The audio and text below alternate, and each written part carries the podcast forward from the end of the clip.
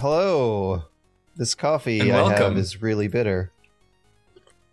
You know what would be good with that? Butter. Or cream cheese. So wait, we were talking before we started recording about how some people out there put butter in their coffee. What the fuck, guys? Who are you people? I will devil's advocate just as far as it's specifically unsalted butter. Oh my God, I have tried Jimmy, it and I don't like it. There we go. At least you didn't devil's advocating for the butter in the coffee. Right. I'll just play devil's advocate for 1 second and then say it's bad. Don't try it. Yeah. Okay, cool. Well, I mean, at that point, you're like playing normal person advocate after pretending that you're playing devil's advocate, which means that you're just like sending us for a wild ride. Speaking of being on wild rides. Sometimes we play video games. Oh. Well, welcome to the TOVG podcast. We're Jimmy and Matt and George. We don't get a guest this week because, well, I don't know. I texted Gerard, but I feel like I might have gave him too short of a notice. But For Honor is happening right now. Yeah. I saw him tweeting about that. Yeah, he's probably neck deep in Viking blood right now. So I want to play For Honor. Probably get a review code for that, I'm feeling. I should probably email people. That's like my personal running joke with myself is saying I should email people for codes and then not doing that. Ubisoft's been really, really generous, though, to YouTubers usually. They're not doing the Bethesda thing of not giving people reviews. You know, like as Exhibit A, apparently they have Gerard out at an event for it. Or is he doing it at home? I don't know. Well.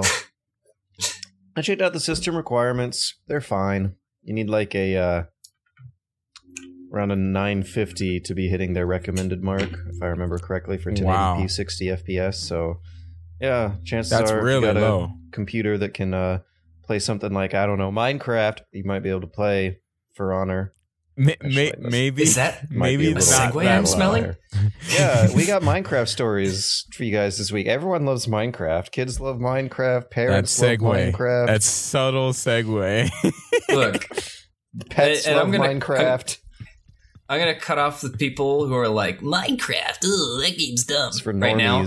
By saying it's not. It's a very good game. Yes, it's extremely ridiculously popular, but. There's a reason why. Man, Minecraft is just a treat. Yeah. Because I fall out of love with Minecraft after playing for a couple months or so. And then I wait like a year and a half and I come back and it's like a whole different game. There's like a million new things. And you get sucked in so hard every time. So hard. It just wraps its lips around you and sucks. Yeah. You know, I was just gonna say maybe inappropriate, but I was actually checking. Are you okay? Coffee. He tried the oil. He tried the butter there. Okay, I'm back. So, you're back. What? Sorry. Continue. All right. So anyway, I was gonna say maybe inappropriate joke, but I checked our analytics last week on the podcast. Turns out our audience is mostly above the age of 30. Wow. Wait, do you believe that? I mean, I don't know. Like, whenever you're like on a certain website and ask you for your age, I just go ahead and scroll to the one on the top. And well, no, not. It's not just 114-year-old people. I'm saying our biggest demographic is between 25 to 35. I think that's what I'm talking about. Is that coming from the surveys we had them fill out a few months ago? I have no idea, but I mean, I always assumed that most of our audience was. It's like late teens, early 20s, because that seems to be the demographic on YouTube, at least, for gaming content. We don't talk about the Clustercast. Yeah. There's been a few requests. I don't know. It's been a while since the last one. Who have those requests been from? I can't possibly wonder. On fake Twitter accounts. I'm going to check this Twitter account and see if this guy really likes Little Shop of Horrors. Anyway, shoutouts to all of the refined, distinguished adults that listen to our podcast. We appreciate you. Yes. Okay. Even though we just kind of spout bullshit all the time. If this guy mentions Flintstones on the Sega Master System, that's how you know. But anyway, back to Minecraft. What did you play? Me? Yeah, in Minecraft. Did you get sucked in? Did you use mods, graphic mods? Crazy. No. I'm actually burn your PC alive. No, I'm actually pretty big fan of vanilla Minecraft, like unmodded. Yeah, well, which is weird. I know a lot of people like the game because it's incredibly moddable, but I like working with the stuff that they give me. And so me and my friends started a realm, which is free for the first month. So we're still on that first month. Windows 10 one. You don't have to be Windows 10 to use it. It's really confusing. I remember we had some issues with this when it started. Right. But I don't know. It's different on the Windows 10 version that there's realms that you have to pay for in order to play with your friends. It's really messed up. Really scummy. You're playing a regular one. You'd have to pay for a dedicated server anyway if you wanted to play Minecraft in a way other than I'm online and hosting, let's play. But, if you want a server that's just up all the time, Realms is, relatively cheap for just, a place you could do that. I mean, for a few months, first month is free. I had a Minecraft server running on my laptop in my living room. Some of us don't have multiple computers. It was a bit laggy. It's a bit laggy. If you got an old laptop you're not using, just turn it into a Minecraft server, make sure it's hardwired, and you're good. If you don't mind the lag. We've done that several times before. Realms is a little bit better because it's on nobody's server. It's like Mojang's server, so it's like saying, I could get a monitor, but I want to get a big flat screen TV with all the input lag forever. See, that's the difference there. I think the only difference between me and Jimmy is that I want to not spend as much money in life as possible while also making as much money as possible. What? Again, allow me to reiterate that the first month of Realm is free per account. That's how they get you. No, it's really not, because you could theoretically download the map, give the map file to your friend who can start a free realm and upload the map to that realm, which is a thing you could do. Jimmy, just let him. I'm not going to let George do anything, Matt. I'm not going to let him take control. But anyway, we've been playing on a realm, having a good time. Enchanting is really cool now. They balanced it a lot. It's really interesting. There's shields, which are fucking overpowered. Oh, yeah. Shields essentially trivialize creepers. The meta has changed. Completely. Also, they're child zombies now, and they were a mistake. They fuck shit up. Those things are so scary. They're worse than creepers. I was having a harder time dealing with them than any other enemy. I'm trying to think of anything else that's new. Oh, well, this is not a new thing. I do this in every long-term Minecraft project that we do, but a great way to get lots of food and also lots of experience is by making a chicken coop and constantly feeding the chickens seeds from your wheat farm. Oh, they multiply like nuts. And the problem with that is that they're loud. And so there's all if you have it anywhere near your house, you hear all the of all their feats and the burr, burr, burr, burr, of all them all day. So I always make mine 20 blocks underground in a square stone chamber. Wow. Yeah, mine I'm fucking Tyson Meat Farms over here with just a box of chickens that are completely inhumanely stored to the point where they cover the entire floor of the room don't move. Mm-hmm. And I just want you guys to know that I created the chicken singularity. Because when you pull seeds out, they all rush towards you, and when you have about 300 chicken entities in a 5x5 room rushing towards a single spot, and they're spawning more entities in between them, I actually fed the chickens. I was just mashing click to feed all the chickens.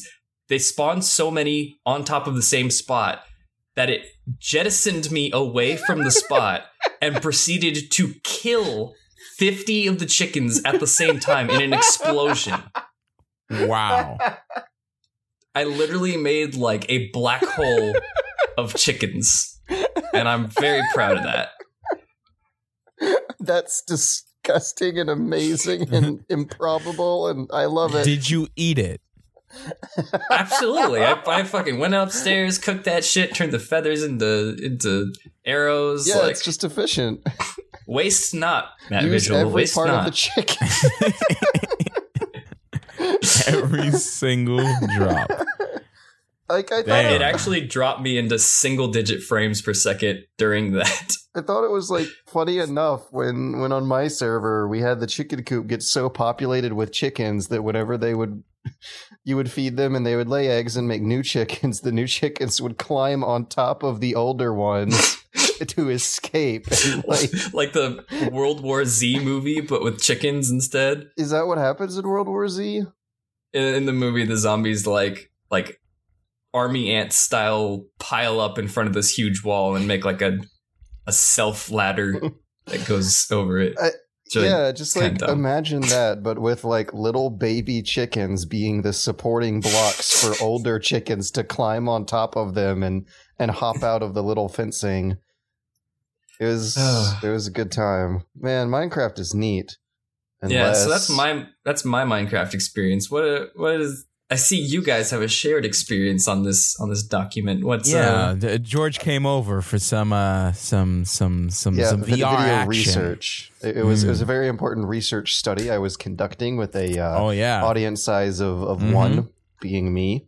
So hopefully by the time this goes up, a video of mine will go up that'll outline a really stupid and dumb and failed theory I had.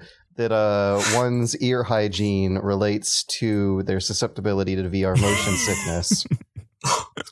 Because what?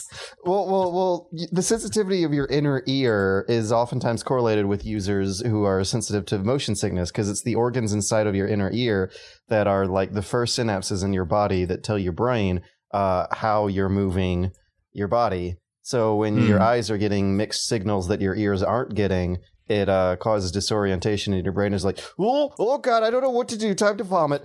And when I was at MagFest, I was playing VR games and strangely immune to all the sickness everyone was getting. But I decided when I would get home after this ear cleaning incident involving the Q-tip smooshing things too deep and too greedily that I would try to play again at Matt's house with fresh, clean ears for the first time in my real life, which I still stand by my like original argument that cleaning your ears is not that good of a habit to be in. Like earwax prevents infection. Earwax is like gross and sticky, but it's one of those things of nature that's like a self-cleaning mechanism. It drains old stuff out of your ear as it flakes and dries off and falls out for a new batch of earwax to self-clean your ears. Anyways, yeah. If I could just as an aside real quick, for the record, I don't really clean my ears because I give a shit about earwax. I only use Q-tips to get water out of my ears after the shower or to scratch an itch inside my ear canal. You're really not supposed to put things inside your ear canal. And like, right, be careful, you might touch your brain. Okay. Speaking of which, viewer or listeners, you wouldn't know this, but the four of us, me, Matt, George, and Danny...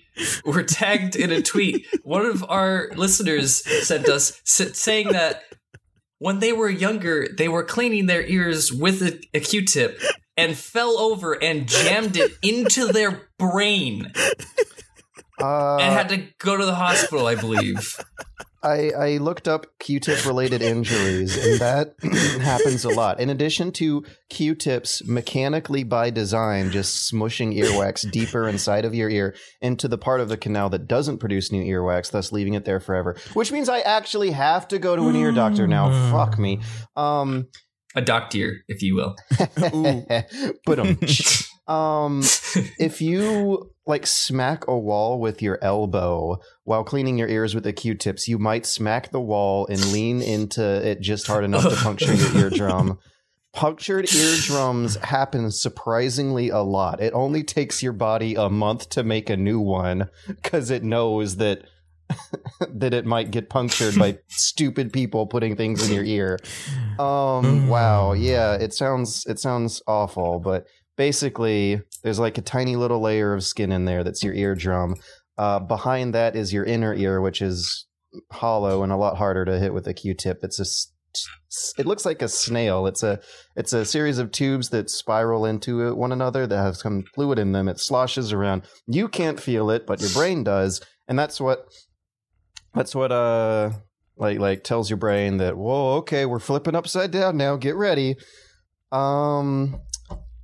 So I was under like working under an assumption that maybe having like a little thin film of wax kind of blocking stuff from the outside of your inner ear in might be related to motion sickness. I don't think that's the case, because it's the fluid inside of your head that's sloshing around that, like, the earwax in your ear canal would really not really inhibit that sloshing effect. So I was speaking to a source, a VR expert, who kind of sort of shot that theory down.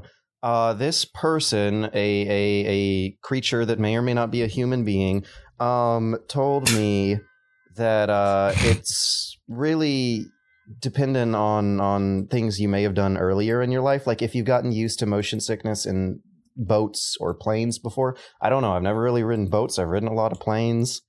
When I was a kid, I did a lot of hiking in the mountains. There's things you can do that acclimate your brain to activities that would cause motion sickness. And Matt actually is telling me that he is now pretty used to motion sickness in VR, and has adjusted well and is able to play things he was not able to earlier, which also corroborates some conclusions I was reading in other research papers talking about how just plain experience with VR is a cure to VR motion sickness. Just like getting used to it, playing it for a while, maybe going through some bad hurdles in the beginning, but after a while, just like with doing a lot of sailing or flying or car driving in the mountains, you can get used to VR just like other activities that cause motion sickness. Because I think they're separate, the whole motion sickness and VR, because like my wife doesn't get motion sickness in the car or anything. She could read a book and, you know, I'll be driving, but I get car sickness quite a lot, a little bit less now, but before I would get sick immediately. But for VR, I don't get sick for, you know, playing a game like Time Machine, but when she puts it on, like, she immediately gets sick. Like, she has to take it off, and she's like, yeah, I can't do this one. And it's really weird, and I wish there was a more exact measure of connections researchers have been able to find that would really be able to help people better prepare and better learn how to adjust to VR, because I get horrible motion sickness in cars if I'm trying to read, or sometimes even looking at my cell phone screen. If the car's going up a mountain, I have to look at the ground outside, otherwise I'll get sick. It's horrible. And that's something I've never really outgrown, whereas VR is something I was able to hop into pretty quickly, fairly well, unless it's fucking Minecraft. And now we get back to Minecraft. So what happened? I tried out Minecraft on Matt's Oculus Rift, and I very nearly puked into his salad bowl lying on the desk. I asked Matt for a puke bucket, and I didn't know what he brought up because I was blinded by the Oculus. But when it came time, I was just like, oh God, puke bucket. I like snatched off the headset and grabbed whatever he was holding. And it was like a wooden patched up salad bowl. Was there salad in it? There was not salad in it. Okay. And he told me that they don't usually eat from it. But I think at that point, even if I really was going to puke, and thankfully I didn't, I would not puke in a food dish. Matt, I don't understand. I would have threw it away. Like, first of all, you were like, okay, go get a puke bucket. And I was like, oh, I run downstairs. I grab whatever is clean and I run back upstairs to make sure that you don't puke on my floor. You want to grab something that's like something that you don't mind throwing away afterwards. Because once you puke in something, it's garbage forever. I can buy another bowl. There's plenty of bowls out there. That one's gonna be garbage forever. Well, you see, Matt, the difference between you and George is that George wants to spend the least amount of money and make the most amount of money as possible. So I puke into places that would be free to replace. Oh, like such plastic as bags, the garbage, or the ground, or plastic bags. I don't know. Whenever I need to puke in my room, I just go for the trash can. And so when I was like closing my eyes and picturing puke bucket, I was imagining like some filthy, dirt-encrusted, like, Home Depot 4-gallon. Sorry, none of that existed. Free with your bucket of cement. It exists in my house. Like you go down to the crawl space, you get an old paint bucket, like, sling that out, wash it out a bit, bring it upstairs. That's something that I'm okay with puking in. Like, even if I needed to puke, I will find an inexpensive container just out of courtesy. Mm-hmm. Anyways, Minecraft. Matt, show yourself some goddamn courtesy. Yeah. Excuse me. Don't let your guests puke into your expensive dinnerware. I'll bring up the china next time. Yes, like, Minecraft. If anything, that would probably, like, repress the urge to puke. It would probably cure nausea, knowing that my only option would be something nice to puke into. Anyways, what a theory. Like, if you need to puke with a VR headset on, rip the headset off and put it directly in front of your face, like facing you, and you'll be like, oh shit, this thing's too expensive to puke on. Yeah, like maybe have like a nice arrangement of sushi and caviar on the platter too, for good measure, to make sure you really don't want to mess it up. Anyway, so did you play Minecraft, or did you just get sick very quickly? I played Minecraft for 20 minutes and got gradually more sick until I couldn't handle it anymore and had to lie down on the floor. Yeah. And wonderful. There were two things that, like, really accelerated the discomfort, and that was the sprint function and being inside my house at night waiting for the monsters to despawn. Like, sprinting across the ground and looking around, the way the your acceleration winds up in Minecraft when you press the sprint button is really... Oh God, sorry, I'm thinking about it. It's really not good. Yeah. I'm imagining that it still does the same sort of like I don't know what that would be considered, but the sort of like zoom, no, like the field of view zoom when you sprint. Not in VR. No. In VR they turn that off. Well, okay. At least he can look around while he's sprinting as well, and that really, really made things rough. And like, thinking back on it, the games I was playing at MagFest that were making everyone sick, but not me, were very, very slow survival horror games. I've never played a first-person game in VR where you can sprint as fast as you can in Minecraft, and that like really ruins the whole experience, because that means that I wasn't doing a like fair, even test with clean ears versus dirty ears on the same kind of game, because your walking speed in RE7 is really, really slow. You're in a dark house, cramped all the time. In Minecraft, you can sprint across zigzaggy, spiky mountain hills that don't look or feel the same at all. There's also a very unnatural, disorienting feeling to the sprint. It's always kind of disorienting, turning my head and not moving in the direction that I'm pressing the stick, which is something that took me a while to understand in Onwards as well. I got to try it Onwards.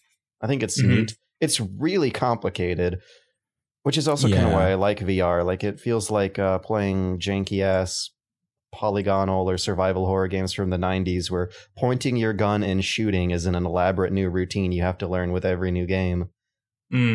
You actually have to hold it up to your face. Like, it's not just some, easy arcade game. It's a military simulation.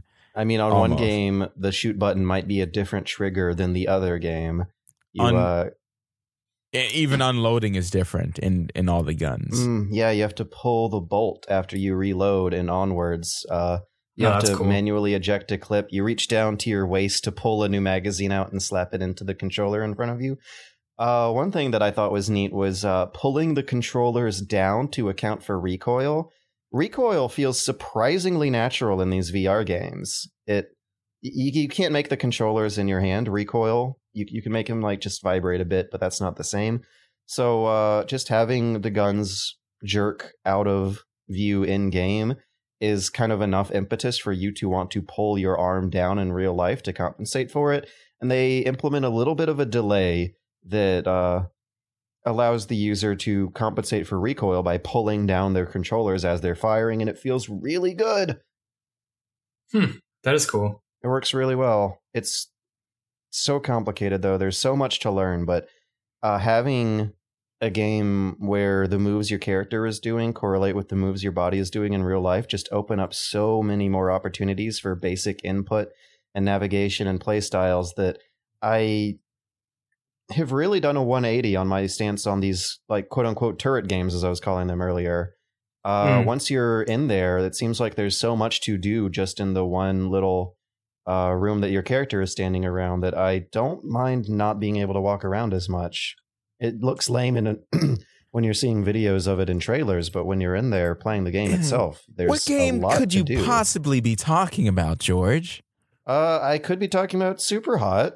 I could be talking about Serious Sam VR and that steampunk Wild West shooter that you wanted me to play, but we haven't had a chance to. Let's hear about Super Hot though. Let's hear about that. Super Neato.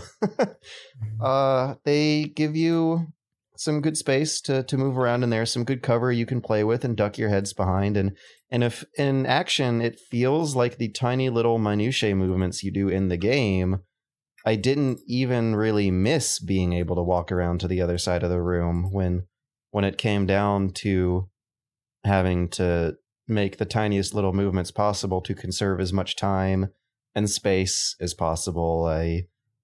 I mean, it gets to a point where you can just kind of wave your hand in the air to make time progress forward while keeping the rest of your body still to lure enemies closer to you, because it's really like them that needs to be running across the room towards you rather than you running across the room towards them. Right. Which is a tactic you do in the regular version game of Super Hot. So it felt really, really natural translating that into VR. And also the hand controllers give them a lot of new toys to play with. You can punch people now. You can stab them with knives and they shatter, and you can catch bullets with your hand and throw them back. Well, you can't throw them back. You can just block it with your hand. Oh gosh, that's so wacky. You can block bullets with any item that you're grabbing, which means you can hold an object in one hand and kind of use it as an impromptu riot shield while using the other hand to shoot. Yep. It's really neat. So, you know, to remind the listeners, this is what I was gushing about weeks ago, and George cut me off. So imagine that. So George, what do you think about my statement? Is Super Hot VR really good? That it's almost better than the original? Well, I'd have to play it further. Oh no! But it certainly. A hell of a lot of fun. It's also like kind of accessible and easy to play and easy to understand, unlike Onward.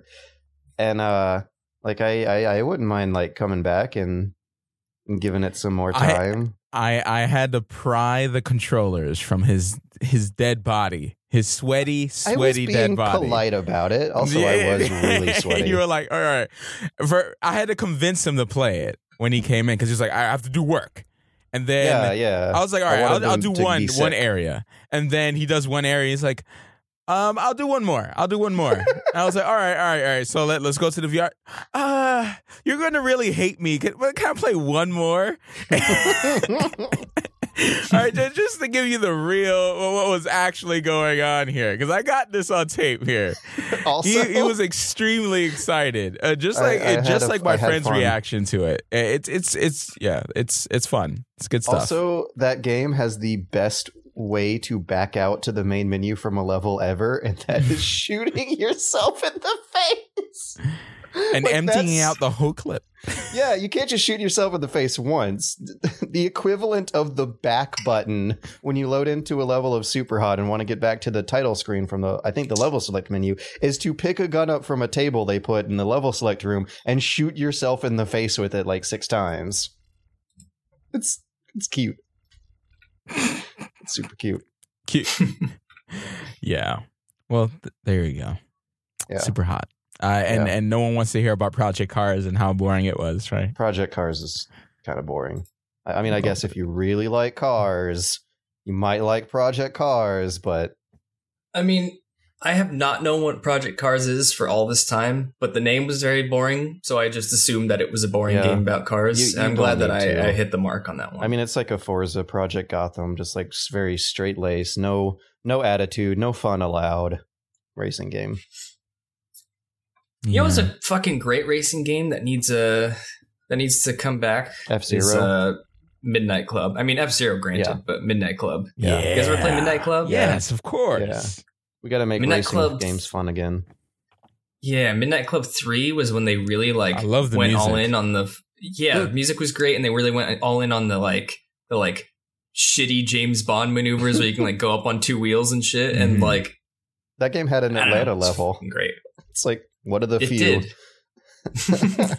Yeah, I miss those types of games like Need for Speed Underground, and they used all this was so good. This licensed music, you know, like the old days with Tony Hawk and everything. Oh, it's good. NBA. I forgot Street. If it was. Yeah, NBA Street was great. NBA Street 2 was my jam. Yeah, I think around the time 2010 happened, when they stopped making Midnight Club, stopped making NBA Street, and stopped making Def Jam wrestling games, there was kind of a death of that subgenre of wacky sports spin-off games that looked like the real sport but didn't play or sound or feel like the real sport. And I miss that. Not exactly Mario Kart, but definitely not Forza. Somewhere in between. Oh, yeah. That's also when they stopped making NFL Blitz, too. I think 6-7 NFL ago. Blitz, NHL Hits, and NBA Street were all... Am I right in saying that those are all by the same developer? I think publisher? Whatever Midway became around the turn of the mid-2000s. Yeah, I really liked NHL Hits as well. That one was great, especially because... The real hockey announcers that they got to do the announcing, they recorded 150 nicknames or something that they can input into each of their fucking things that they say, and blank is driving up the middle and stuff like that. And so they had ridiculous nicknames, so it was very funny to hear. Where's our cool? Where's our cool, wacky, customizable racing game? Need for Speed Underground 2 was godlike. Oh, so good. So those streets were so wet. I wonder if it will still do well now. I doubt it. I highly doubt it. I just wish that it had a chance for us to see if it could. You know? Yeah. I really wonder what this happened, though, because it seems like such an easy way to just make a quick, easy game is take a mainstream sport and make it even more fun. Yeah, and the kind of benefit of doing something like that is, you still have to balance stuff, but you don't really have to balance stuff. Because, in those crazy games, one of the staple ways to play NHL Hits was just checking everybody through the glass and injuring all their players. And then you just win. You just check their entire team. It's not a simulator. They're all on the floor bleeding. That's the only difference. It's less obviously imbalanced, but that's less pressure on the developers to work on balancing and more to just make it wacky and fun. So it looks like there was an NFL Blitz in 2012, which sounds recent, but that was 5 years ago. I want to say that maybe I watched some stuff on this because I think I was interested, but I think they fucked it up. I think it wasn't the old ones where you can catch on fire and shit. I think it would, if I remember correctly, I think this was the one that would just had this really intricate realistic injury thing where when you hit people, you can try and do a kind of quick time event to break their leg or some shit. Bone breaking X-ray scenes. Yeah. Okay. Yeah. That was this one. I barely remember the trailers for that game too. Yeah. It's because they fucked it up. They didn't wacky it. They tried to gritty it, and you don't gritty NFL Blitz, you dummies. All right. Anyway, Matt, have you been playing anything else aside from making George 6 Simulator? No. A lot of crazy stuff has been happening this week, but it's more life stuff. You know, just getting an apartment. Went today to fly a drone. It fell into the water in Piedmont Park. My friend took off his clothes and ran into the lake in Piedmont Park to try to find it. 40 degrees out today. Yeah. Yeah, he was cold. He was cold. Yeah, he went out there and swam to try to go get it. Couldn't find it in the water. Was it that disgusting pond that the ducks poop in? Yes. Oh, so many people living in Georgia, you know how dirty that water it is. And it was cold as hell. Oh, it was so cold. And he didn't find the drone. Yeah. Sounds and then after that, he went to like the bathroom, whatever. We came back around. This Egyptian black man stopped us, right? And started telling us about his, no kidding, gay story about him meeting a rich white man and them becoming one. I kid you not. I have it all on tape, and you're probably gonna get some of it. Matt. Yeah. Were you? It was a wild day. Was an ancestor of yours hexed or something? It's a wild day. It was a wild day, and I'm glad I got it all on tape. That sounds like a really fun day. I wouldn't believe it myself. I'm just saying, like, it seems like you always have weird shit to talk about, and I never have something that weird, let alone two things that weird back to back happen in one day. I have like maybe like one or two weird stories about like a homeless guy tried to talk to me about politics like 6 years ago in a Starbucks, but that's not even that weird. Yeah, he stopped us. He saw me holding a camera in my hand. He was like, "Hey, I want to be on camera. I want to be on camera." And he started making this weird noise, boom, boom, boom, boom, and my friend started clapping. And I was like, "Oh, this is great." Yeah, and then he started telling us his story. Yeah, it was really weird. He was like, "Oh, I speak Arabic, Egyptian, and everything like that." And he started having a conversation, and by the end, I guess it was a show because he asked for money. Yeah, oh boy. The least surprising part of that story is the end. It's just a usual day. Never mind. Yeah. No, Atlanta's like full of panhandlers who get weird with it sometimes. Oh yeah. Yeah, and he left like talking with a guy too. He was like talking with a guy, but he saw us and he like just ignored the guy and went straight. Yeah, he's like, "Oh, expensive equipment." Yeah, that means these guys got some money to throw around. Yep. God. Yeah, but yeah. Well, that's my day. I guess the weirdest that I have to share.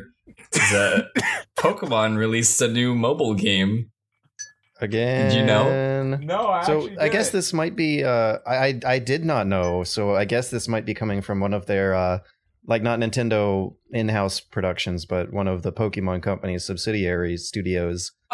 I would assume so, based off of the art style of any of the characters in the game, because they look very like typical, like somewhat in the near future school kids aesthetic, like, which is like a lot of animes, and it's kind of poorly drawn, but the in-game modeling of it is really good for the game.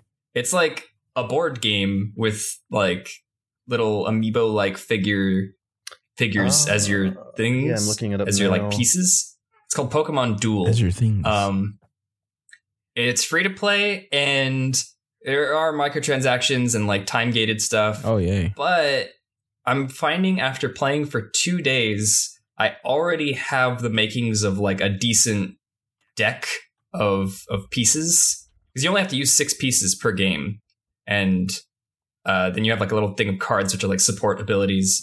But basically the gist of it is there's like the board is like a square, and there's a smaller square inside of it. And they're like the outer one is 5 spaces by 5 spaces, and the inner one is 3 by 3. And then the corners of each square connect, and then there's another like middle slanted like crossover between the two squares. And your pieces have different move lengths, and you basically just take turns trying to reach the middle square or the middle space on the opponent's side. And if you put a piece on it, then you win. And it's like meant to be faster paced, because like there's like an infinite number of turns that you could do. Or it's like 300, but like you'd have to be going for a long time to do 300 turns. But also there's basically a timer for how long you could take your turn. And it's like a 5-minute overall timer. And every time it's your turn, it ticks down a little bit more. So if you use 5 minutes of time total, thinking between all your turns, you just lose based on time. So it's meant to keep the game under 10 minutes. Are you playing against humans or AI?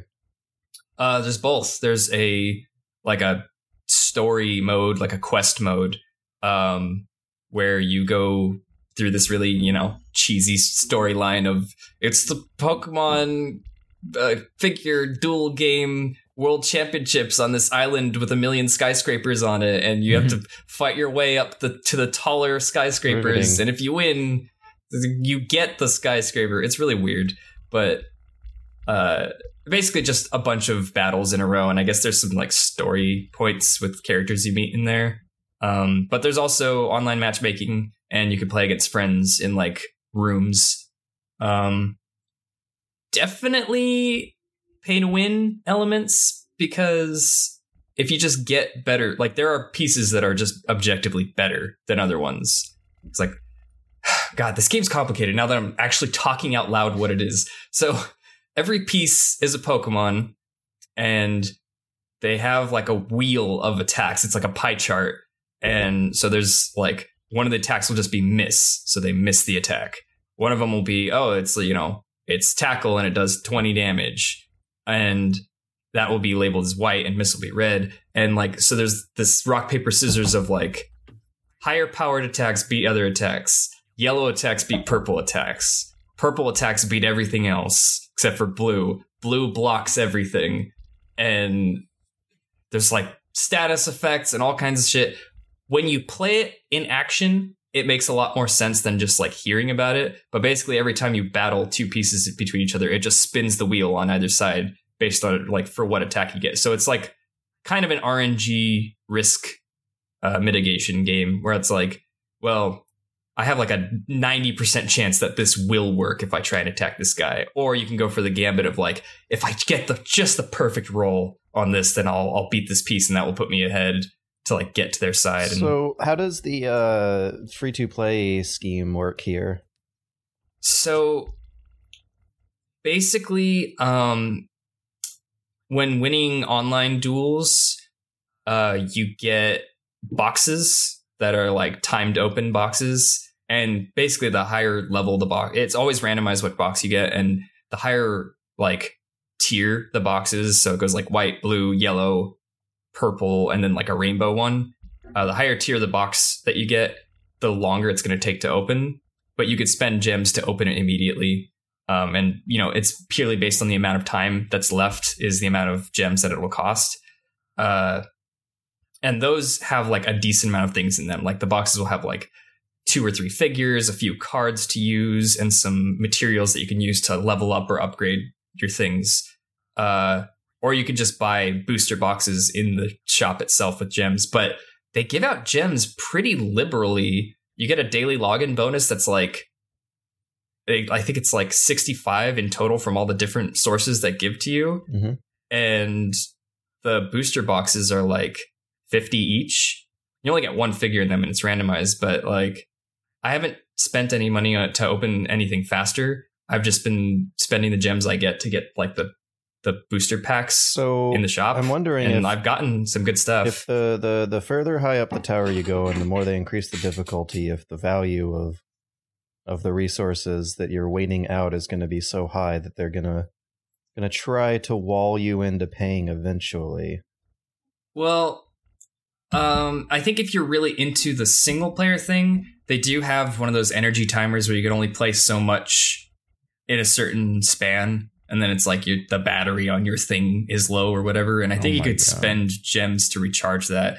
Honestly, though, I say this with the caveat that I haven't run into any walls that have been can't play. The only thing has been they had to do maintenance yesterday, and the day before they did the maintenance, loading times were kind of crazy, and just getting into the game and getting it to work was a little annoying. It can lag on menus at times, but my only real issues are technical. It's a weird game where it's a lot of balance, juggling, balancing numbers and stuff. But the actual little board game part of it is really fun. I'm finding it's become my new pastime game. Just Like, oh, I got 10 minutes. I'll play a quick round of Pokemon Duel. I've been having some really positive experiences with free-to-play myself because I've been getting into Let It Die on the PS4, which, for those who don't know, is a Souls clone with Suda51's, like, punk rocky kind of style.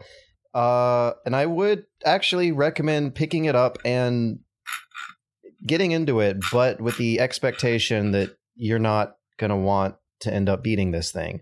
Because what they do is have the game progress and scale upwards in difficulty and stakes at a very fair and reasonable place until around hour 10, at which point you're suddenly up against enemies who very easily one-shot you. The free-to-play microtransactions they're selling are revive tokens that just revive you consequence-free on the spot, with enemies being unaware and facing away from you when you do the revive.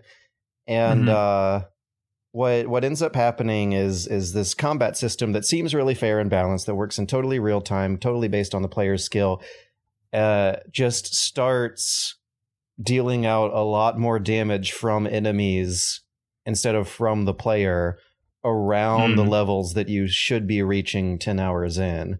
Up until then, it's a pretty good grand old time. But at one point, for anyone who starts it up, it's around floor 16 going on 17 of this tower that you're climbing. That's when I finally put it down. But at that point, I was satisfied enough to be enjoying this, like, wacky, cute, stylistic thing for as long as it was given me for free. That's usually how it goes, because they start you off and they get you into it, and then they want you to want to finish it, and then that's when they get you to spend money. I think it happened with the other game, which was also Pokemon.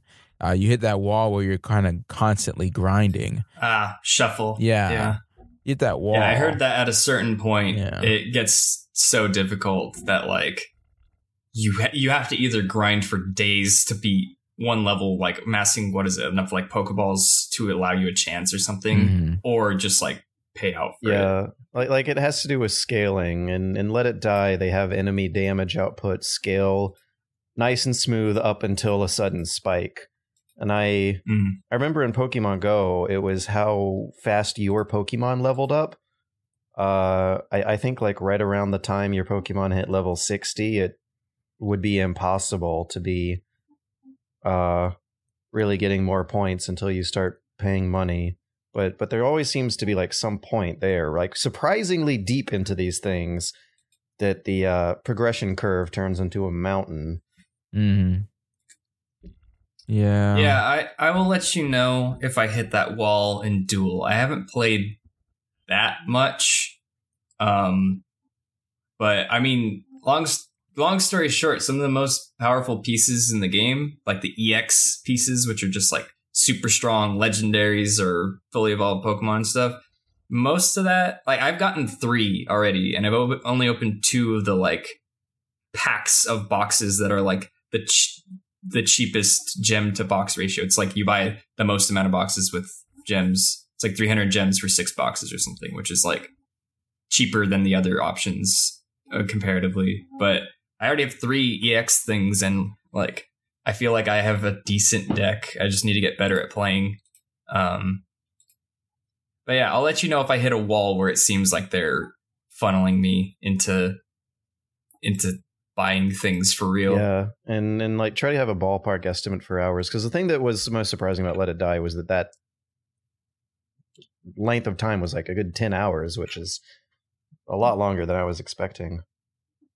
But anyways, speaking of things lasting longer than expecting, since all 3 of us played games this week, we talked for a good 50 minutes about video games, which is good. We'll scroll through some news pretty quickly, which is also good because, you know, we didn't have suddenly everyone knows what the Nintendo Switch is happen this week. But there's still some cool things going on. I'm interested to see how our conversation about the just announced Apocalypse Now game goes. So stay tuned for that. The bush. Oh my God, this coffee is terrible. Ah! Ah! Ah!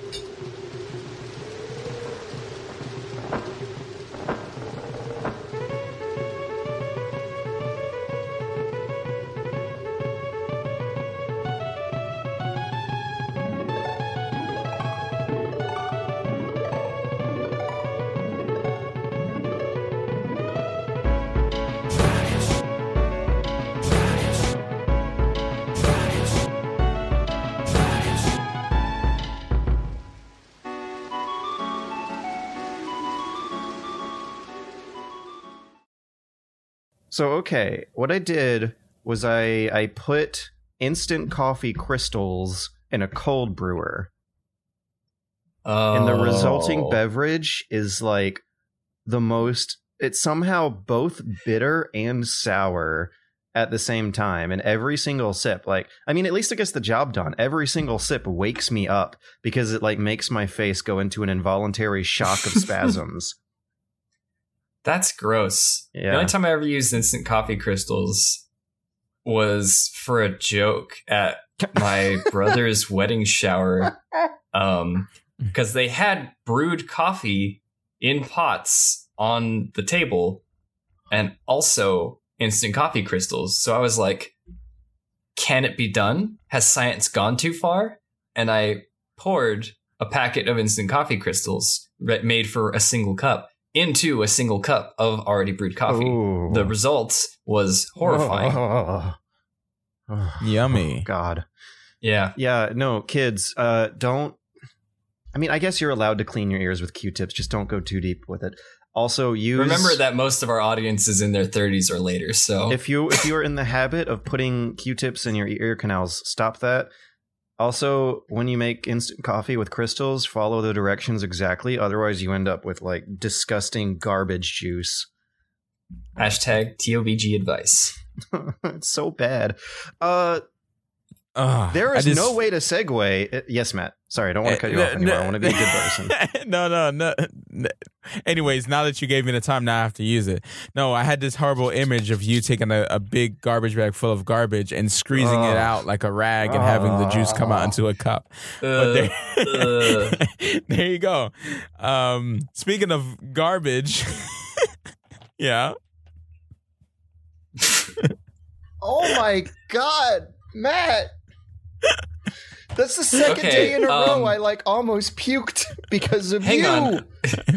Do I have to edit that? Do I have to cut that out or like censor that? I know people can get really uncomfortable at like legitimate sounds, and I think that was not fake. No, it wasn't.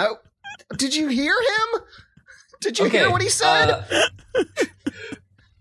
Noting to listeners, what was missing from your side of the story is George actually retching. So you're welcome. Because like doesn't Jesus Christ, let's talk about video game news. Okay, yeah, it used to be a running bit on Kevin and Bean, which is a K-Rock radio show in L.A. where they had like these pre-recorded clips of like the worst, most egregious like vomiting sounds, and it was a running joke that every like fake caller in that they would do would end with some sort of vomiting bit, and they would get literally like hate mail and angry calls like, I'm in my car to work and you practically made me puke just now. And they did it more because they're assholes. So I guess gag reflex noises are kind of like the less pleasant version of yawning. They're really contagious. Except instead of just like having people do a cute little yawn, they have people start like stretching muscles in their throat you're not supposed to be stretching. Right. It's like a scale. At one side is yawn, at the other side is vom. God, Matt's picture though was rancid. It was the most putrid thing I've ever pictured in my mind.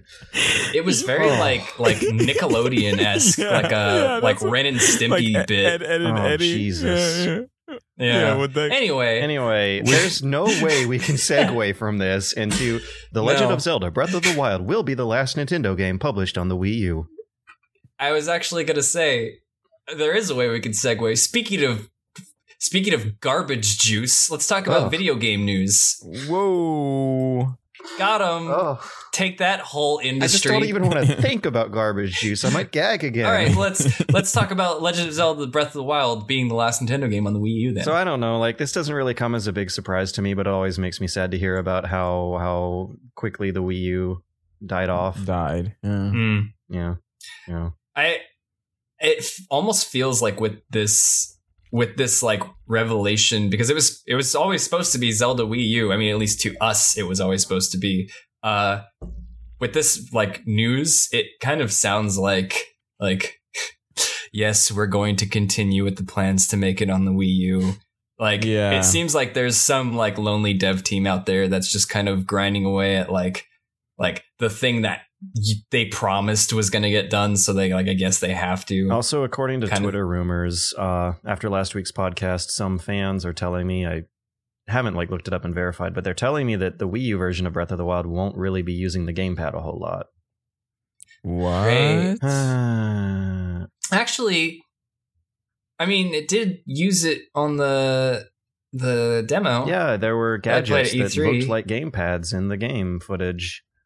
Yeah, what do you mean? Use it for motion controls? For aiming. Well, you could use it for aiming the bow, if I remember correctly, or like aiming your throne thing. Again, if I remember this correctly, this is already last E3, and E3 is pretty much a clusterfuck every time you're there. So only my immediate thoughts after on the next podcast are probably indicative of what the real experience was. But I remember using it to aim a bomb that I threw. Yeah. And I believe I used the gamepad to select the bomb from a list of chic pad powers or whatever it's called. The gamepad is a super good alternative version to having an inventory screen. Right. Which is why Wind Waker on Wii U is like really fucking good. The Wii U ports of most games, I feel, are the best versions of them because no matter how shitty the graphics and frame rate get, you have like extra mechanics thanks to the gamepad. Yeah, I mean, it's one of the reasons why Link Between Worlds was so silky smooth with the switching items and stuff, is because you had that whole bottom screen to just swap to an item list. Even having a mini map on there is great. Yeah, right. But yeah, I mean, I cannot confirm nor deny the rumors that you're hearing, though I think that the gamepad will play at least a decent sized role. I think I just remember a cut in one of the original Breath of the Wild trailers that showed a gadget Link was using that looked like it was being controlled by someone drawing on a screen. It was like a spinning top that was just moving in a way that looks erratic unless the player was scribbling on a line on a touch screen. Yeah, weird. Yeah. I guess we'll find out in about a month. Oh, man, that's fast. 5 weeks from now. Geez, I got to prepare. Near Auto Tomato is coming out in about a month. Zelda's coming out in about a month. There's like games coming out this year that I'm kind of looking forward to. So that didn't happen last year. So 2017 is beginning on a pretty solid note for me. Real quick, before we move on from Breath of the Wild, is it slated for same day launch as the Switch version? Yeah. Okay, so it's going to be out on March 3rd on the Wii U as well. Yeah. And I'm going to super duper do some speed Googling to confirm. Yep, March 3rd, 2017, according to Wikipedia. All right, I'm going to go through my friends and find a Nintendo contact and be like, yo, throw that shit at me on the Wii U. Even if it runs like shit, which it probably will, but that's fine. 720p 30, 900p 30 on the Switch. Oh dear. It's fine though. It looks good. Yeah, it looks fine. Nintendo games always look good, regardless. So they always have good art direction. Speaking of Nintendo games looking good, this is like a weird aside. Sorry, but did you guys ever? It's like a kind of obscure thing, unless you are into the Pokemon YouTubing scene, but did you hear about how people were like breaking some line or like changing some lines in the code in Pokemon Sun and Moon that like uncapped the downscaling for the models to make the game run better? Wow. I forgot what it was. Or excuse me out there, excuse my ignorance if you do know exactly how this is done and if that's not what it is at all. But what I know is that the models of the Pokemon themselves, like in battle, are made at like a decent scale that actually looks really good. And people were finding ways to uncap the limiter or something to that effect that made it run on the 3DS's resolution. It's like for basically just to use it for better looking capture footage for their, you know, are you sure you weren't looking at Let's Plays and emulator stuff. Footage? Because I think there's a 3DS emulator out that looks pretty good when you upscale the games. From what I remember hearing about this, I don't believe it was an emulator.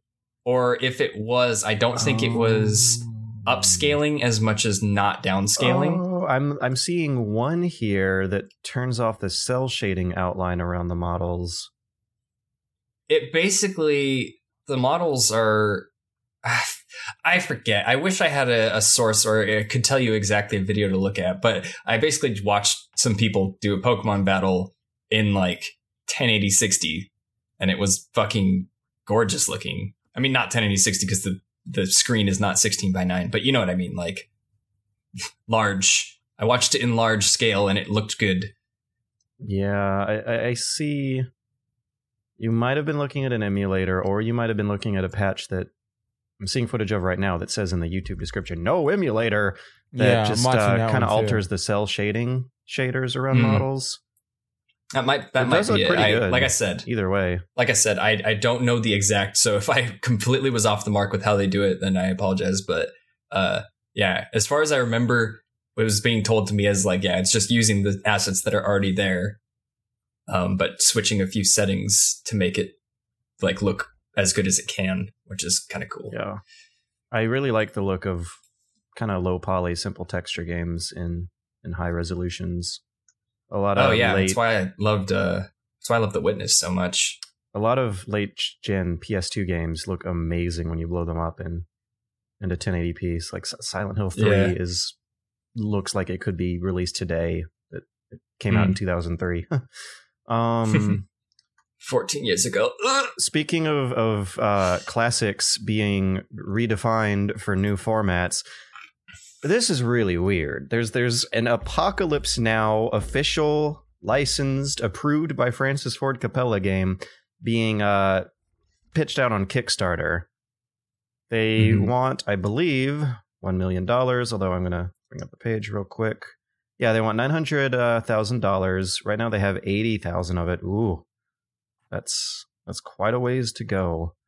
Well, also 28 days to go, and the trend is that Kickstarters pick up and gain, what is it, like at least 30% of their goal in the last 5 days, I think is something around the metric that's typically seen. Yeah, but I would hope that they would have like at least 1/10 of that by the end of the first initial media push. But I saw the video for it and read the description of it, and I'm actually really okay with what they're pitching here. They are having it being made under the watchful eye of Francis Ford Coppola himself, who in the video talks about how he likes video games.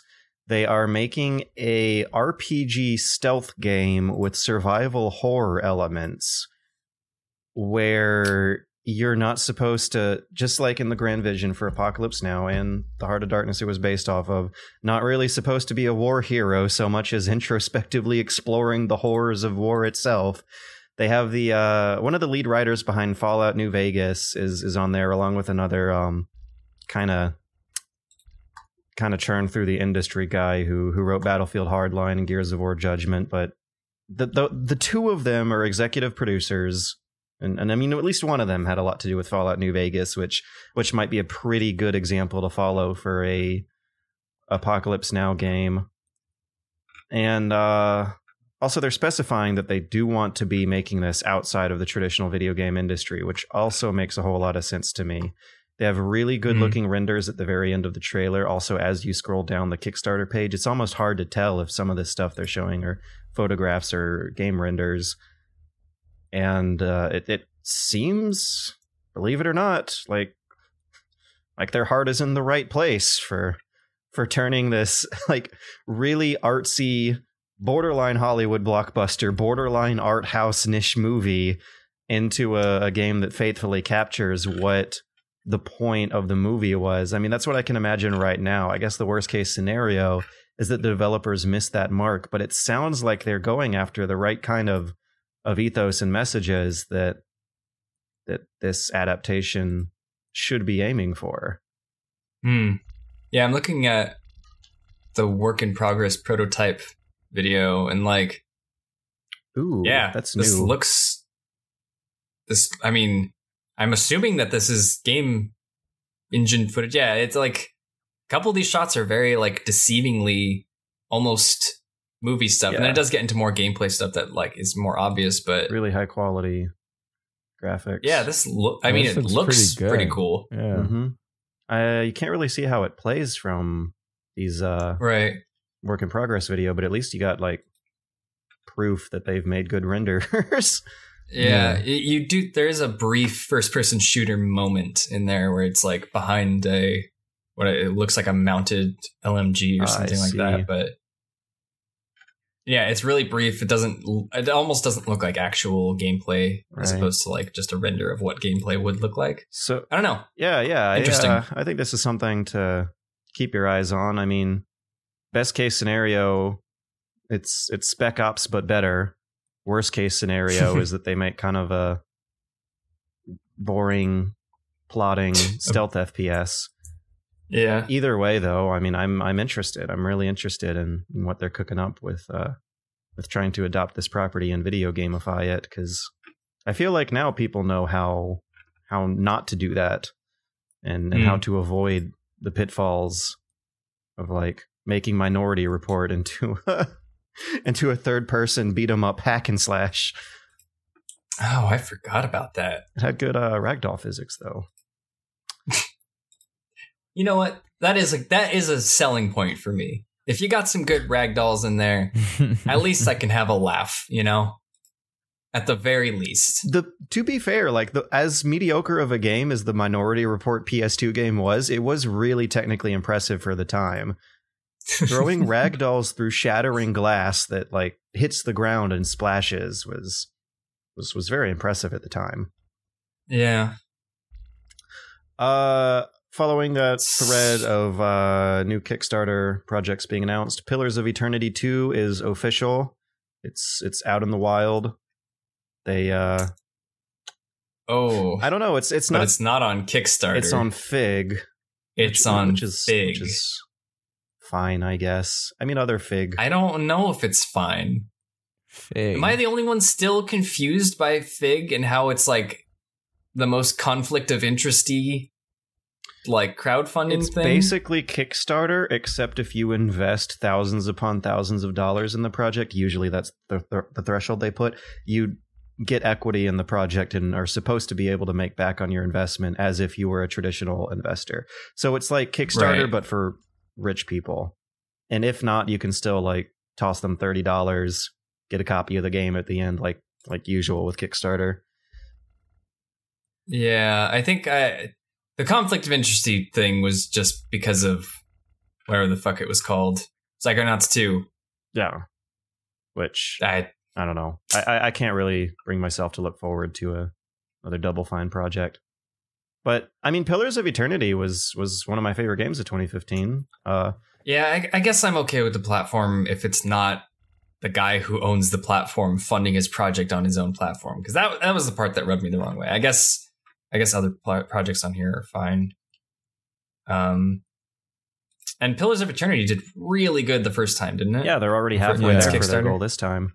You know, compare that to Apocalypse Now. They're less than 1/10 of the way to their goal. Pillars of Eternity like was literally announced today, and they're at $600,000. They want $1,100,000, and literally when I was looking at it right now, they just went up one more percentage point. Yeah. To be fair though, to Pillars of Eternity, not only was the original Kickstarter, you know, a smash success, for basically pledging to deliver on a game genre that was very much underutilized these days. But also they delivered on it and people liked that game. And so they have a lot of basis for theirs. Whereas this Apocalypse Now Kickstarter is more of this like weird, like I'm sure many people are not sure what to think about it kind of entity. I mean, it's more of a risk, but that's why we have crowdfunding, right? Right. You know, I think my favorite thing about Pillars of Eternity was the backgrounds, which is so weird. Like you were saying, it's the style of game that's underutilized. Like, how long has it been since we've had isometric pre-rendered backgrounds? And when you pre-render an isometric background with today's graphics technology, the result is just blah. And I'm looking at screenshots from 2 right now. They look really good. Pretty cool. Yeah. I'm liking this combat though. Is that what happened in the first one too, where like monsters can like pick you up and slam you down and stuff? Kind of. They had some cute little unique animations every now and then. You could turn your warlocks into bears and have a whole entire party of bears. You could charm bears in the wild and transform humans into bears, and have a bear adventure. I just watched a cool wizard shoot a lightning bolt that I'm assuming it was chain lightning. It zigzagged. That was cool. Yeah, Pillars of Eternity looked really good. I thought it was a very elegant, satisfying, flexible RPG system. There's some users on the RPG Codex who I'm sure would disagree, but that game hit all the right notes for me. It's not necessarily as fun to like specifically talk about the features of this game because it sounds a lot more like the first. It seems like they are going for a higher level quality of fidelity from the little bits of screenshots, beautiful GIFs on the GIFs, whatever you want to call them, on the Kickstarter page. It looks good. It looks like just more of the same, but slightly better. So, yay. Yeah, this looks cool. Shortly later that same day, which was today, Square Enix announced a partnership with Marvel to make something with the Avengers. Not much more information outside of their initial tweet because this story did literally start breaking about an hour or two ago. Yeah. But they just tweeted big news. Square Enix and Marvel are announcing a multi-game partnership leading with the Avengers project.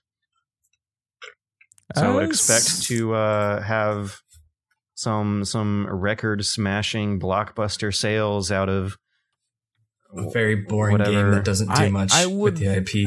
I would love a return to Marvel Ultimate Alliance. I really love the first one. Multiplayer. I feel like that's the best format for these kind of big superhero combo games. Good. The second one was okay. It was, I mean, they added more stuff, but it was just only okay. Oh, my God. So this is after I wrote the outline, but they did put out a new tweet that's just Stan Lee turning around in his office chair, looking at the camera, being like, get ready to assemble the Avengers, you true believers. And that's it. Oh, no, they have a 50-second teaser on YouTube that's a real nothing trailer of something I don't know. It looks like it might be the Iron Glove and a puddle of water in the rain. Oh, the emotions. They're really David Caging me. I don't care. I want you guys to pause the podcast right now. Go find this tweet on Stan Lee's account on Twitter. It's at The Real Stan Lee. And George's impression of Stan Lee is quite convincing. True believers. I like. Yeah. I'm impressed, George. That was a good one. That's something from Colin, believe it or not. That's his answering machine. Because my sense of humor is 100% unoriginal. But what is Stan Lee talking about when he says true believers? Like, are there people who like don't believe in Stan Lee or something? Like, are there Stan Lee denialists? Fan base names true believers, isn't it? What do they believe in that like requires some kind of challenge of faith to be able to believe in it? Like comics and Marvel franchises are a huge business. Anything about comics? Me neither. Nothing. Oh, I don't know anything. Jimmy, why is Matt a dorky comic book nerd? Jimmy, get some comics, Jimmy. It's good. Here's the thing. Mm-hmm. I would be interested in giving comic books a chance, not necessarily superheroes, but comic books. There's a lot of comic books that are not superheroes that are really. I know. Why the Last Man? That's pretty. The last party that I was at with like YouTube people at it. You guys might know Jared Rosen, from Hot Pepper Gaming and stuff. He and two other people proceeded to explain to me for about an hour. A semblance of the universe of Doctor Strange, and also how many Thors exist, and that there's like a frog Thor, and then there's like a dude with a horse head from space that's the only other person in the universe that can wield Thor's hammer. This reminds me of something really stupid I saw on a Reddit comment thread. And there's a guy called like like Evan Wizard or something, and I was like, sounds like the shitty YouTuber name. Like, what's up, guys? Evan Wizard here. But anyway, I didn't know what to. Yeah. Spoiler alert. Mm-hmm. If you really care about what happens in some modern iteration of Batman comics, apparently, do either of you guys care about what happens in modern iterations of Batman comics? No. Apparently, there are three Jokers who all like copycat each other's criminal mastermind plots. Well, that doesn't make sense because standard decks of cards only have two Jokers in them. Batman learned about this from an all-knowing chair. A supercomputer found inside of a chair revealed to him the truth that there were actually three Jokers running around the city causing trouble. And the reason he knew this is because Batman quizzed the chair on the identity of his parents' killer, who apparently Batman always knew and just kept in the back of his mind the whole time, which I guess makes sense. A chair knowing that there are actually three people pretending to be the crazy supervillain, though, who throughout, like, I don't know, 50 years of American history as an American iconic conflict between Batman and the Joker was apparently three people. What's the deal with that?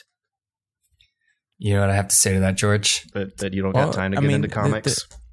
That doesn't really sit well with me. Oh, sorry, Bruce Wayne. It doesn't really sit well with me. Sorry, sit well Elias Tufexis, starring as J.C. Denton or Adam Jensen. Well, sorry, excuse me. There's other comics like Saga. It has really good art. I don't know. I'm stressed for deadlines as it is. I can't get into comics. I was just ripping on the hilarity of superhero universes. Okay. If you like that stuff, that's okay, because a lot of the stuff I like is dumb. The reason why it's news on here, though, even though 2/3 of this podcast's hosts aren't comic book fans, is because this is going to make Square Enix a lot of money, I'm sure. The thing that I'm thinking is this the obvious head nod that Kingdom Hearts 3 is going to have Marvel stuff in it? Ooh. Now, now seeing like a close up of a Japanese anime villain with the subtitle at the bottom of the screenshot being like, yes, this is all going according to plan with Captain America fooled into betraying Goofy and Donald Duck. The Excelsior universe singularity will be all mine. Oh, no. I'm sure you're referring to that tweet where it's like a wizard. What a sentence, right? Yeah, what a sentence. It's like a wizard guy, and he's like, the rescue rangers are currently analyzing the data that Donald brought back from fucking, I don't know. It's like some Sephiroth looking like sword barbed, like whose hair is like a giant barbed wire bush, who's clearly up to no good because he's manipulating the rescue rangers. Perhaps I feel like Danny now, as you guys just riff on Doom. Chip and Dale are currently analyzing data that Ansem the Wise provided to Riku. Yeah, Ansem the Wise, Chip and Dale, data. Perhaps the Marvel Universe is just the thing convoluted enough to push Kingdom Hearts so far into the realm of convolution that it comes back out the other side into normality. You know what I'm saying? Yes. Like, that is 2016 in a nutshell.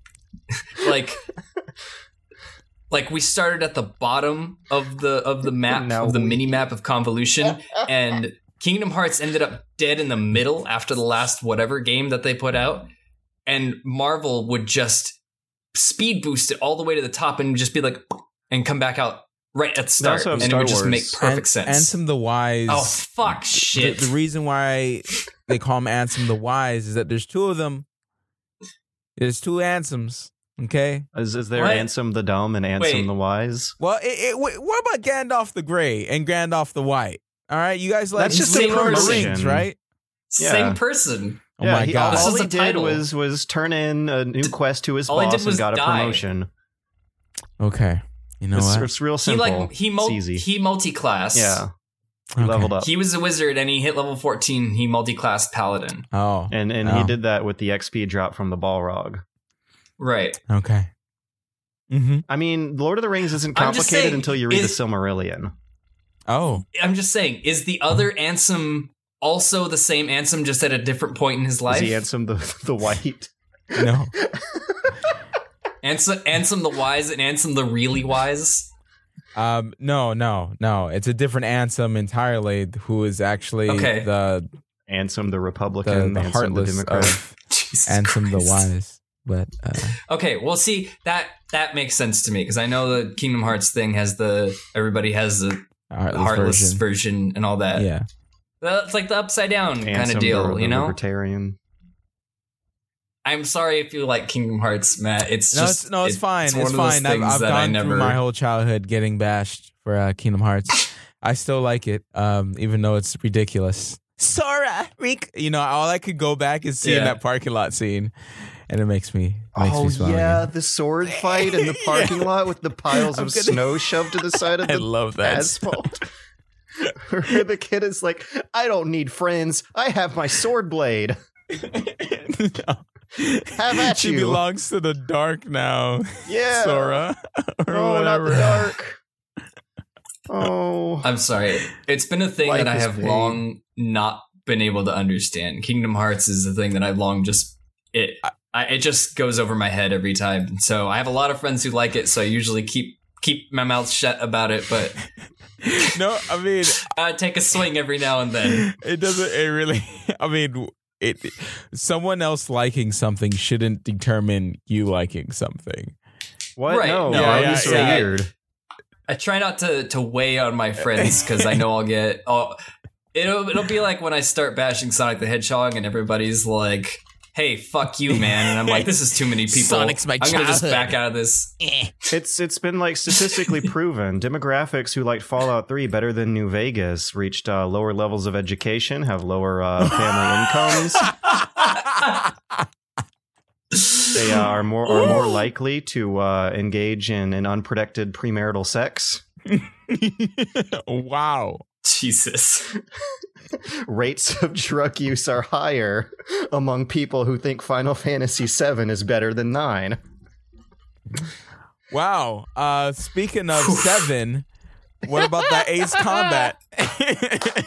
Hey, there we go. I was just maxing out, chilling, relaxing, all cool, looking at some big trailers that dropped this week. I didn't really expect to see the new Ace Combat 7 trailer and be like, oh, but it looks really good. I really, really want to get into the series now, and this trailer has done a good job. Is it because of PSVR? Yeah, I mean, it has like PSVR support, but it also has really good-looking characters with a story that looks like some Metal Gear Solid wacky bullshit, which is something that I've always been told about this series that has always like made me want to get started on it and finally give these games a go. But I don't know. Like when I was a kid, I really liked airplanes. I thought they were super cool. Should I say? If I start now, I mean, I might be able to make it by by release date. Let's see. Available in 2017. They don't specify a day. I think the first few games came out on PS2, so you just like load up an emulator, like see if they're available on any of the PSN stores and knock those out. I played them years ago, and I remember being bored. I think it's around number 4 where they are supposed to get like critically acclaimed super good. Jimmy. I can't remember. I don't know if it was one of these games that I played. I played a flight game similar to this on Xbox 360. Also, holy shit, that was just like a giant aircraft that carries aircrafts that like shot out a bunch of fucking stealth jets out the bottom of it. Yeah. That was neat and ridiculous. I'm in. Yeah, this like an anime character scratching my like Metal Gear Solid itch. Like this looks like anime politics story. Hey, hang on. I need to pause it to the right time. They show like 10 characters flash by in a second each. Okay, 138. That is. She looks straight out of Advent Children. I don't know if you had the sound on, but the first line of this trailer is like a news report of a really serious news anchor lady saying something like, The nation of Eorzea has unilaterally agreed to invade the plains of Balthazar. And then it cuts to, like, footage of prisoners at Guantanamo, like baking in the sun. And it's just like, okay, I need this.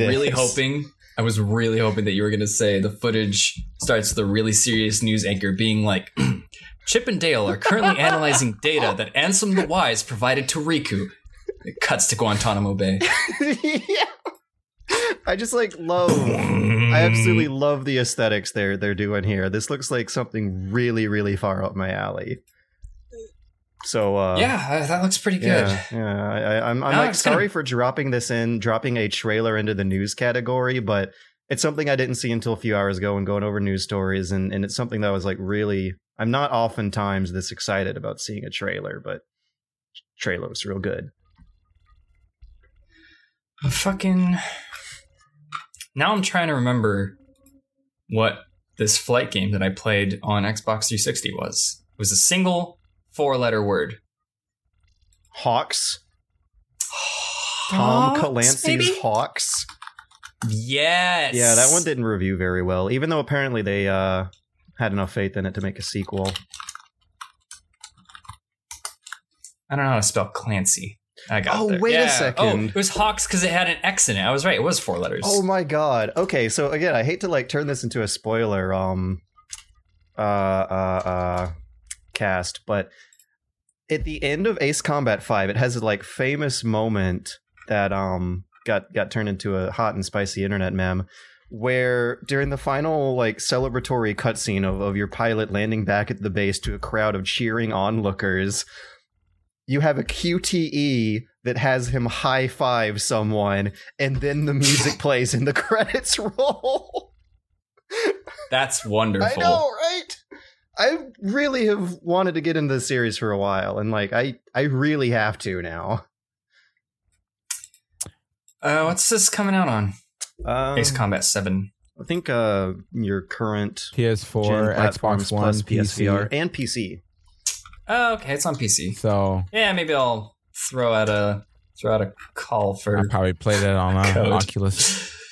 I'm wondering if they have VR support for the PC version, because RE is hack that junk in. RE is locking its VR behind a 1-year exclusivity contract with PlayStation VR. I'll wait. Looking it up now, but I prefer. Oh, I wish this was easier to Google, because as soon as I Google Ace Combat 7 PC and VR, I just find a bunch of rewritten press releases saying Ace Combat 7 is coming out for PC and also PSVR. Huh. But also, this has been spoken of very, very highly from people at cons playing the VR demo of this game and speaking very, very highly about its usage of VR. Hmm. So I'm going to clarify something real quick. Okay. So just in case any Kingdom Hearts guys are actually listening, Ansem the Wise is actually not... oh, my God. He didn't actually create a Heartless. So his students, his apprentices, Zaya North was one of them, right, which is actually one of the bad guys. He has a Heartless, and his Heartless is called Ansem, which is actually the evil guy in the first one. And yeah, that's yeah. And also the SIGINT Intel chief involved in Operation Snake Eater was actually the original architect behind the organization that later became artificially automated to turn into the Patriots, otherwise known as Cypher, who manipulated the presidential election of 2007 to get, I believe his name was George Baker, elected, who was behind the events of Shadow Moses. He actually sent Ocelot in as a double agent to retrieve the test data for Metal Gear Rex. This is really important. I mean, while we're on the topic, the island of Matanui, home of the Toa and Matoran, was actually not an island the whole time, and over the course of the 10-year storyline, it is revealed that the island is a giant robot, and the island citizens are actually the inner workings, rather the machines that are supposed to make the giant robot work. This is a lot more important than like actual real history. Right. And the Borok invasion of Bionicle 2002 was actually the machine, the robot, initiating a virus destruction system to sort of wipe out the impurities in the programming. But that was actually stopped by the Toa, who were supposed to be on the good side, but they kind of stopped the good side from doing its own job and kind of fucked things up for a while. But, you know. Yeah. I was actually like about to start going into the stupid lore of like real life history and then realizing that there's no way I can describe it without offending people anymore. Yeah, let's not go there. Instead, let's end off with the final little news story that I saw on Facebook just now that I guess it's for a week. Legend of Zelda Weeks 2017 sale. Nintendo's putting every Zelda game digitally that's available digitally on sale for like 30% off over the course of... Only 30? Damn it. Yeah. Okay. I mean, that's like $10 or $20 off of most of them. What is it? I can't read UK times. The dates are all flopped backwards into me. All right. It's going until February 9th. Oh, there's a Wii U version of Spirit Tracks. I haven't played that one. From what I hear, don't. Yeah. Yeah. Don't. Man, Phantom Hourglasses when the dream died. And Minish Cap on Wii U. Maybe I'll grab that and then let it fester next to Paper Mario and all the other virtual console games that I bought and never played. Yeah. Ooh, sexy. That's a good one. It's a good one, and I just bought it and didn't play it like a dummy. I played it on emulator when I like broke my leg a long time ago. It was great. Oh! By the way, I do have a retraction to make, a very important correction. It was actually George Sears. I was going to say, did president. You get George Baker's name wrong? I was legitimately going to ask you that. Yeah. Okay. Oh. He was appointed president by the Patriots, but then decided to rebel after deciding how shitty that situation is. And he's the final boss of MGS2. Mm. He was actually the good guy and manipulating you because of the ES3 plan. It's postmodern. Mm. So, if there's any of you out there who are still listening by this point... I'm sorry. We all contributed to possibly the most repulsing thing to have on a podcast, which is long, convoluted explanations of stories that you probably didn't consume and can't relate to. Well, maybe George may have spoiled entire franchises for you. Well, okay, yeah, George actually did the worst part. But the whole while that was going island on, was a robot. Come on, how I never would have expected that, dude. If there's anybody who still cares about Bionicle who hasn't read that far, sorry. Oh, I thought you were talking about Monster Hunter. No, never mind then. Anyway, while Chip and Dale were analyzing the data provided by Ansem the Wise to Riku. While that's still going on, you can check out all of our stuff and analyze your own data over on youtube.com/SunderGamer. I just put up a new video about Dungeons and Dragons, which is not a video game, but I talk about video games in the video in relation to Dungeons and Dragons, and you should go watch that. And you can follow me on Twitter @SunderCR and pretty much everything else @SunderCR. Yeah. And you can find Matt Visual at Matt Visual, youtube.com/Matt Visual, because I'm actually going to put out a video. Oh, snap. Let me stop what I'm doing to be like, hey, what video? Oh, it's not going to be a review just yet. But is it the homeless guy dancing in the park? I will be including some of that. It's kind of like a kind of condensed video of a lot of stuff that happened and all the cool parts and like me talking to the cop and all this type of stuff kind of collected and to a nice experience and saying, hey, I'm not dead. And it's going to turn out to be a cool video, I think. And it is going to have the drone stuff in there and the homeless guy in the park. Excellent. Nice. But yeah, it should be a fun video. Cool. I am trying to squeeze out a video that should hopefully drop tomorrow that'll have footage of me almost puking into Matt's salad bowl. Yes. Yeah. I can't wait to see what you did with the footage.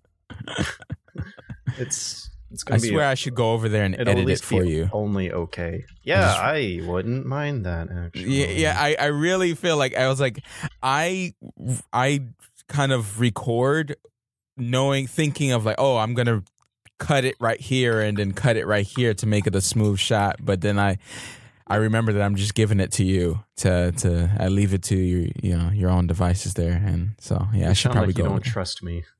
Yeah, no, nothing like that. Absolutely not.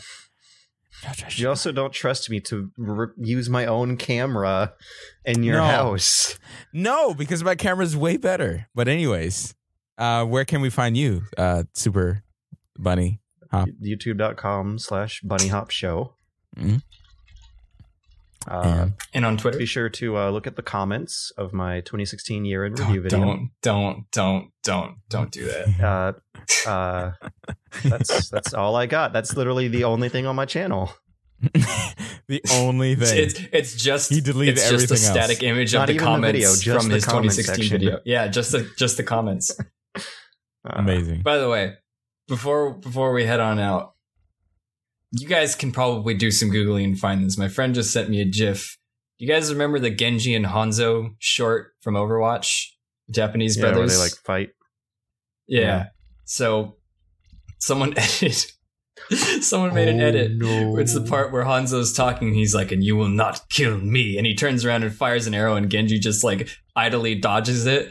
But they edited together a clip of Sombra, the character who can turn invisible, dashing through the level in the same lighting, and then when Genji dodges the arrow, it fucking hits her in the background and she dies, and it shows a little you have killed or eliminated someone. I thought you were about to say that they edited the video so it uses the audio from the Kingdom Hearts parking lot fight.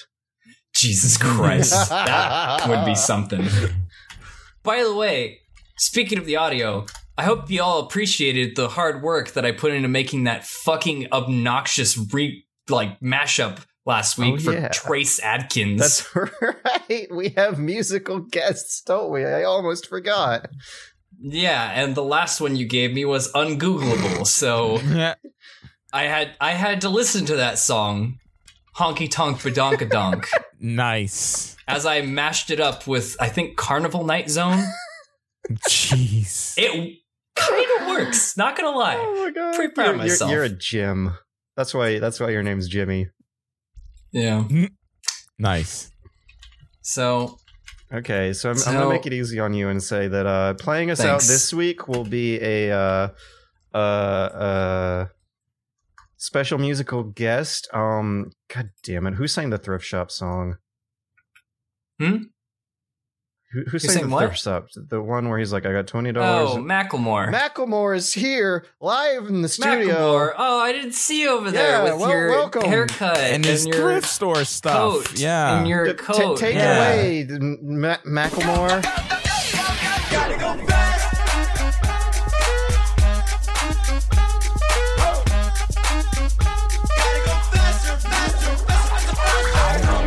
Some tags, only got $20 in my pocket. I'm looking for a cover. This is fucking muscle. Moving in the speed of sound. Quick as her jog around. Got ourselves a situation. Stuck in a new location without any explanation.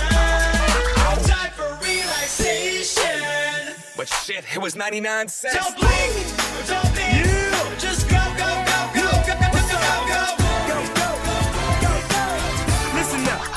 Here we go. I'm a new kid, moving in, getting it done, and I'm officially the candidate for having some fun, you know. You better call. Yeah. I hold out wide, and we're getting it started. Mr. President, you mind singing back to the song? Why should the DC never be us? I want it, party in the house.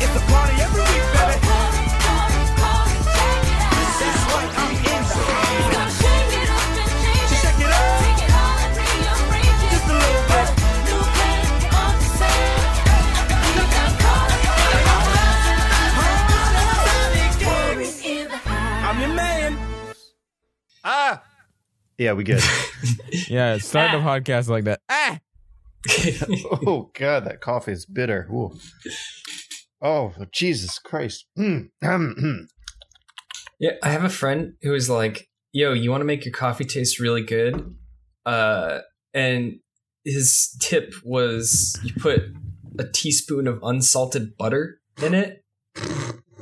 And apparently that's like a thing that people do. And I tried it, and goddamn, does that coffee taste like oil? That's like the most American thing I've heard in my life. It's like you're supposed to use like the not like fucking Lando Lakes or whatever. Like you're supposed to use like good butter that's not salty and not like shitty, but still do not recommend personally. That sounds disgusting. It's pretty gross. It feels fat as you're drinking it. Butter is like it. Puriful. It has such a low threshold for going from oh this is all right to oh god this is the worst. Like one extra little glob of butter on a piece of buttered bread can turn it from a pleasant experience into a horrible one. I don't know about that. I think too much butter is actually all right with a nice thick piece of toast. Well, the thing is... It like, really depends on the bread. Some breads can pretty much save it like all the way, but some breads are right. I mean, like if you're having like white bread like out of a... I've never had... I don't have much white bread. My deal is that I never want to taste the butter by itself. And if I can do that, then like if I can bite into a chunk of bread, but my tongue lands on just a glob of butter instead, then I like consider that a mission failure. Got to restart. Yeah, those breads with like a couple like air pockets inside, and you scrape across the butter on the top, and one of them gets like dug into the thing, and it's like a little. It's like a vein of butter that's in there. And you end up getting to that part, and it's just like, I guess I'm eating a slab of butter for a bit. Well, cream cheese is also like, I will slather that on in the lards. Yeah. I'm all about cream cheese. Butter is a fragile alliance with me. Cream cheese, though, we good. Time to just put this whole conversation post outro music. Yes, please do.